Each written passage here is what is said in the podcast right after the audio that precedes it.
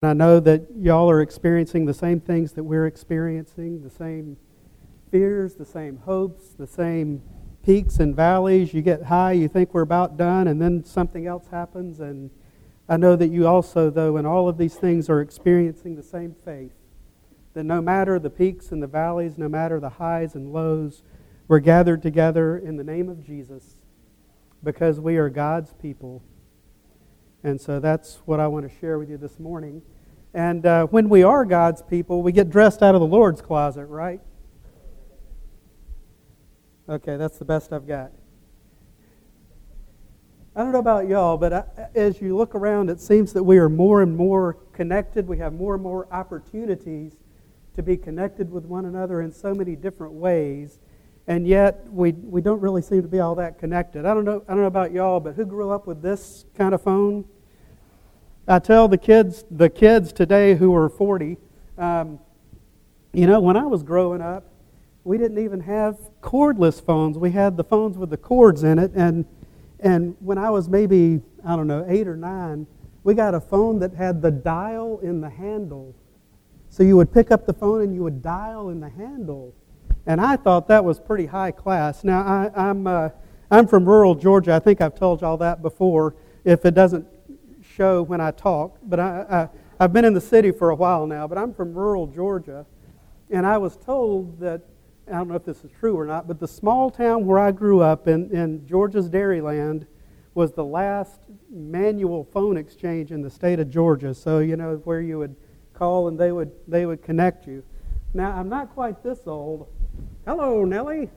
What's on tonight? Uh, I think that's actually how people talked back then. I'm, I'm, I'm not certain about that. I'm not, I'm, not, I'm not quite that old. But as we are more and more connected, it seems like we are more and more disconnected. Have y'all picked up on that? It seems like we have the opportunity 24 hours, seven days a week to be connected. We never have to be alone in, a, in an electronic sense we never have to be alone. And yet, it seems like people are, are more disconnected. It seems like loneliness is an epidemic. We're connected in a disconnected way. We have more opportunity, but it seems like if your experience is like mine, well, that we're not really communicating. Uh, I, don't, I don't know if you've experienced this, but sometimes it seems like I can say something electronically that I would never say to somebody's face. I don't always read the Facebook comments, but when I do, I want to claw my eyes out. Anybody else experience that? It's easy to fire off a biting comment and not think anything about it until somebody responds to you that you have hurt them. Anybody else ever experienced that? Or it's easy to uh, somebody says, "How you doing?" and you just say, I, I, "I'm okay, I'm fine," and really you're you're hurting inside. You're broken inside. It seems like this is the world that we live in. But as God's people, we represent a living example of connection. As God's people, we are united. As God's people, we are one. And if, if you read the New Testament, it's full of talk about unity and togetherness. And as you read about the first Christians, you read about everything that they did for one another and how important unity is for Christian living. And the Bible doesn't say become one, the Bible says we are one. Amen? Let's spend some time this morning in Colossians chapter 3, verses 12 through 17. Sorry, I put this all on one slide. I realize that's a little small now. Let's read. Therefore, as God's chosen people, holy and dearly loved, clothe yourselves with compassion, kindness, humility, gentleness, and patience. Bear with each other and forgive whatever grievance you may have against one another. Forgive as the Lord forgave you. And over all these virtues, put on love which binds them all together in perfect unity. Let the peace of Christ rule in your hearts, since as members of one body you were called to peace. and be thankful. Let the word of Christ dwell in you richly as you teach and admonish one another with all wisdom, and as you sing psalms and hymns and spiritual songs with gratitude in your hearts to God. And whatever you do, whether in word or deed, do it all in the name of the Lord Jesus, giving thanks to God the Father through him. Let's pray. God, open our hearts, open our minds, that we may hear your message in this text, that we may hear your words, that may, we may hear your challenges, that we may hear your encouragement, that we may hear your love. In Jesus' name, amen. Let me start by saying that God loves you dearly. You probably know that intellectually, but it, sometimes it's hard for it to go from, from our heads down to our hearts. But know that God loves you dearly. And that may sound more appropriate to children's church than to a sermon up here in the pulpit, but this is God's word. God loves you dearly. You are holy and dearly loved, chosen by God. As Christians, we are God's chosen people, holy and dearly loved. And as you look around, you can, it's okay to look around if you want to. We're all in the same boat. Every Christian here is a part of God's people, chosen, holy, and dearly loved. When I read this text, if that's all I get out of it, I feel like I have gained something pretty important. Anybody else? I feel like I've gained something pretty important. I feel like I have gained a sense of God's dear passion, fervent love for His people. That's pretty awesome, isn't it? That is pretty awesome. And as a community of God, though, Paul goes on to say that we are to clothe ourselves from the Lord's closet. We're to clothe ourselves from the Lord's closet. Now, I'm not talking about suits and dresses and pearls and ties and things like that, how you might dress up if you want to go to church. God's not impressed with how we dress. But it's time to be clothed in Christian character. It's time to get dressed up in Christian character. And when you clothe yourselves from the Lord's closet, you're supposed to be a certain kind of person. There's a certain kind of person that's dressed up in Christ and we have a certain kind of relationship with one another. When you're clothed with Christ, you become a certain kind of person. Uh, you mentioned the fruit of the Spirit in the, in the men's Bible class this week. Oh, yes, love, joy, peace, patience, kindness, goodness, faithfulness, gentleness, and self control. Ooh, if I look like that, I look good, don't I? And we're supposed to have a certain kind of relationship with one another, if we're loving one another, bearing one another's burdens, lifting one another up, encouraging, I who wouldn't want to be a part of that? I know I do. So, what does it look like when we clothe ourselves? You know, when you open the Lord's closet, you're going to find some certain things in there. You're going to find a long list of things, but what we're going to focus on this morning is in this text. We're going to clothe ourselves with compassion, kindness, humility, gentleness, patience, compassion, kindness, humility, gentleness, and patience. Take a moment to think about those words. I'm not going to spend a lot of time defining them, but I would, I would say in general we, we kind of know what they mean. Compassion and kindness seem to think about taking on the hurt and the pain of others and trying to do good, trying to help, right? And uh, humility and gentleness. Whew, that sounds like ego to me. I don't know about y'all. Humility and gentleness are about letting go of ego, putting my own needs and desires to the side, and putting others first.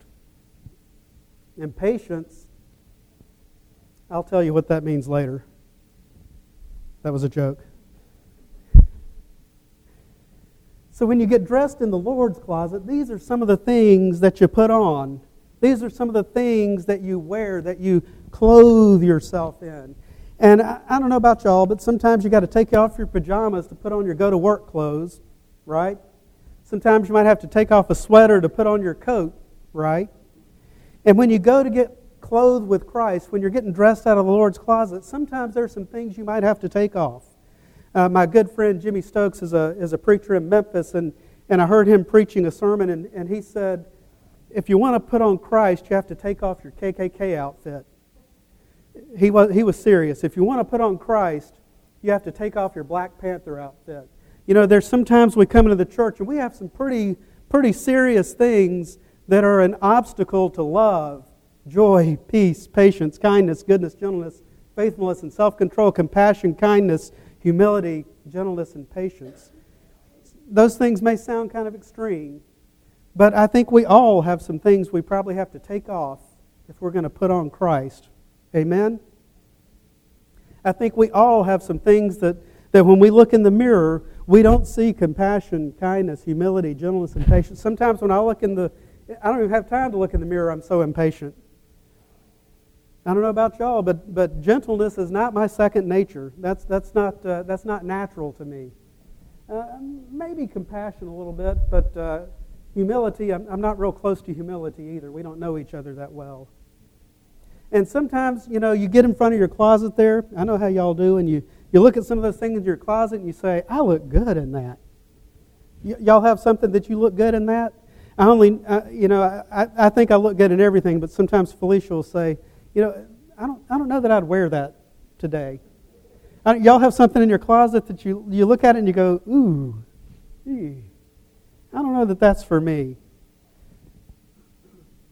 When we open that closet and we, we look at compassion, kindness, humility, gentleness, and patience, some of those things just feel natural. Uh, we slip into it pretty comfortably. But some of those things, we, it might be a struggle.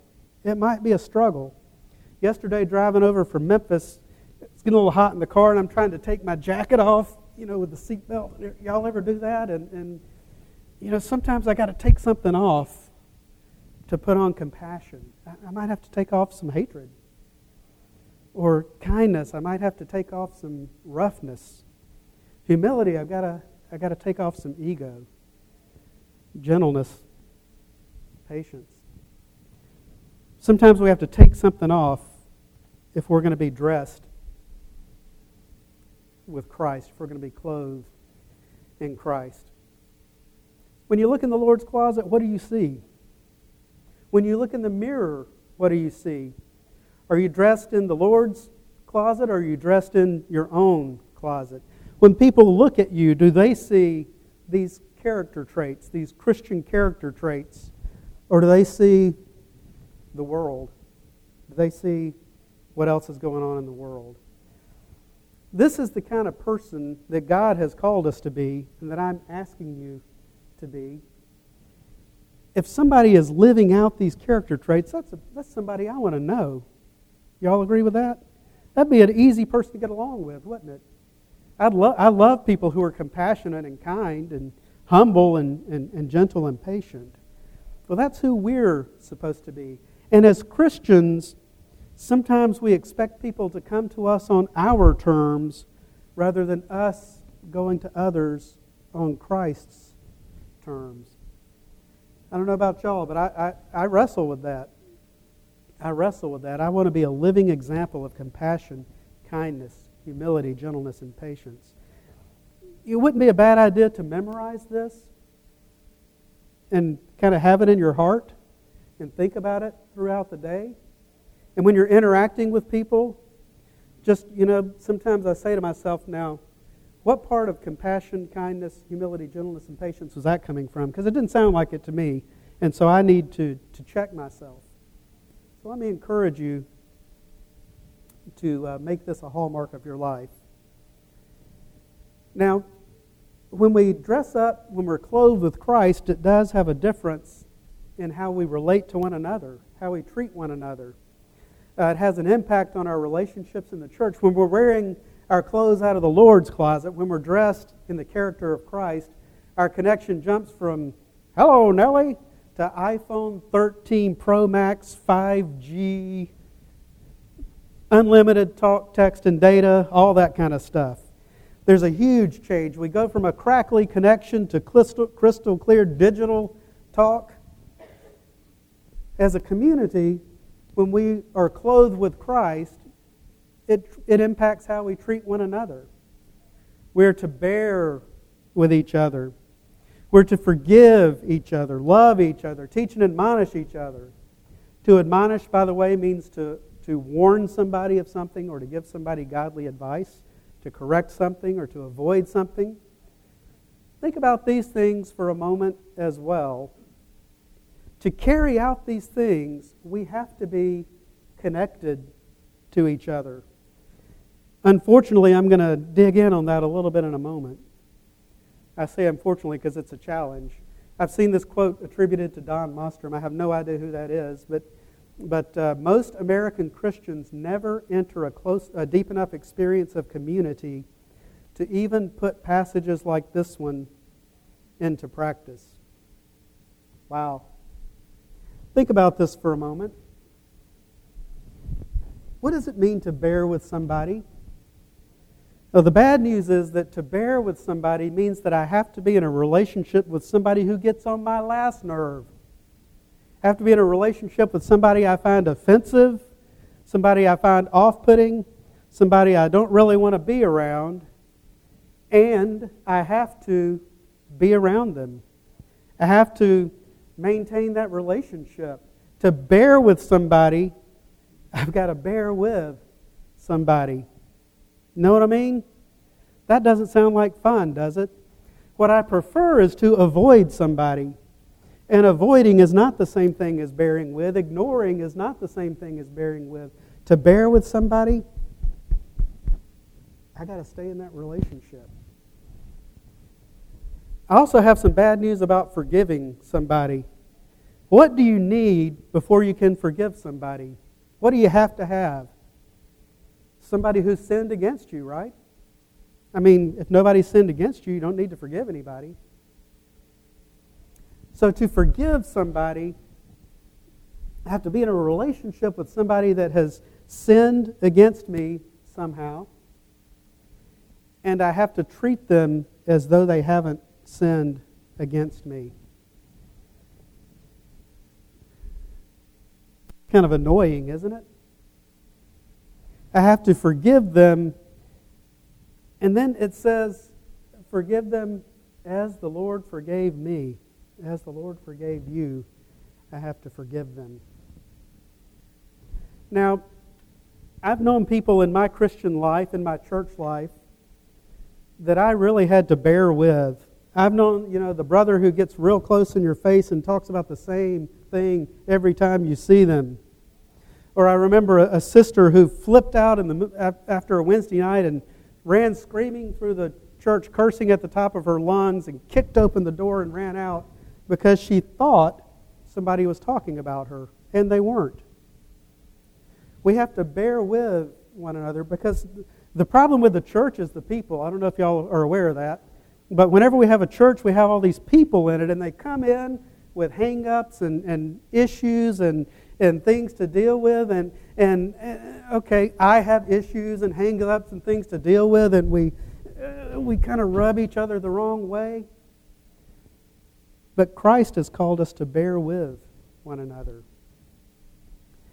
And when I think of forgiveness, I think of, uh, of a dear friend of mine, and, and he, he got married, and, and his wife left him. Very ugly scene, and, and I literally hated that woman. I, I, I hated her. And it was years before I could even recognize that about myself. And before I could even think about what does forgiveness mean. And before I could think about how is this a stumbling block in my faith? How is this keeping me from Christ? It's hard. Bearing with people is hard. Forgiving one another is hard. Think about forgiveness forgiving as the Lord forgave you. Uh, Dr. Evertt Huffard is a retired professor of missions and church leadership. But one of the things he used to say a lot was we tend to judge ourselves based on our intentions and other people based on their results. Now, you have probably heard some athlete, actor, politician give the pseudo apology if I have offended anyone, if I have hurt anybody. You know, I didn't intend to, so don't judge me on what happened. Judge me on my intentions. I didn't mean to hurt anybody. We tend to look at ourselves and, and say, well, I didn't mean that. But if somebody else does something, woo, you did this. Why did you do this? Well, I didn't mean to. Well, you did it. Y'all never heard that before, right? Y'all never said that before, right? Or had anybody say it to you? We tend to judge other people based on what happens, but we kind of let ourselves off a little bit thinking about our intentions. Forgiveness says we put aside our hurt feelings, our disappointment, our pride, our anger. We forgive people. We treat them as though they didn't sin against us. And we have to stay in the relationship with them. If you are not forgiving people, if you are avoiding people, if you are holding grudges, you're not living in God's will. You're just not. There's a lot of nuance in there that, that you might want to unpack. But if, you, if, you're, if you're thinking this doesn't apply to you, I encourage you to talk with a mature Christian friend and see where your heart is and see and talk about that situation and get some wise counsel. Talk to somebody who might be able to teach and admonish you. That other thing here on this list, teach and admonish. In order for you to teach and admonish me, you have to know me. You have to know what I need to learn. You have to know what I need to be warned against. And for me to listen to you, I have to know you and trust you. I have to have, you have to have credibility. And so, just as with bearing with one another and forgiving with one another, teaching and admonishing one another is about relationship. It's about connection. Too often, we don't have this kind of relationship, and, and I don't know if you've ever experienced this, but I've, I've uh, I know that in a city like Memphis, people tend to jump from congregation to congregation Somebody offends you, go to a different church. You don't like somebody, go to a different Bible class. Now, I don't know how that is here in Mineral Springs, but I suspect the same thing happens here. People are willing to walk away just to find a place that's more comfortable, find people that, that they like better, that agree with them more, so that they're not as, as, as offended or they're not hurt. This is real life that I'm talking about, and this is not God's will. We can easily and deliberately orchestrate our lives in such a way that we can deliberately not do what God is plainly telling us to do. I've done it.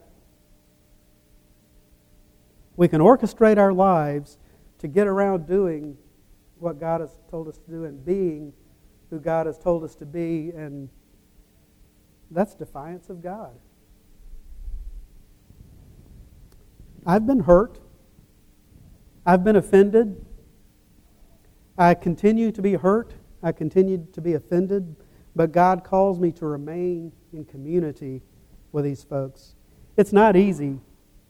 It's not easy to overcome worldly ways of dealing with people. It's not easy to become the person that God has called us to be. But God has been good to us. Amen.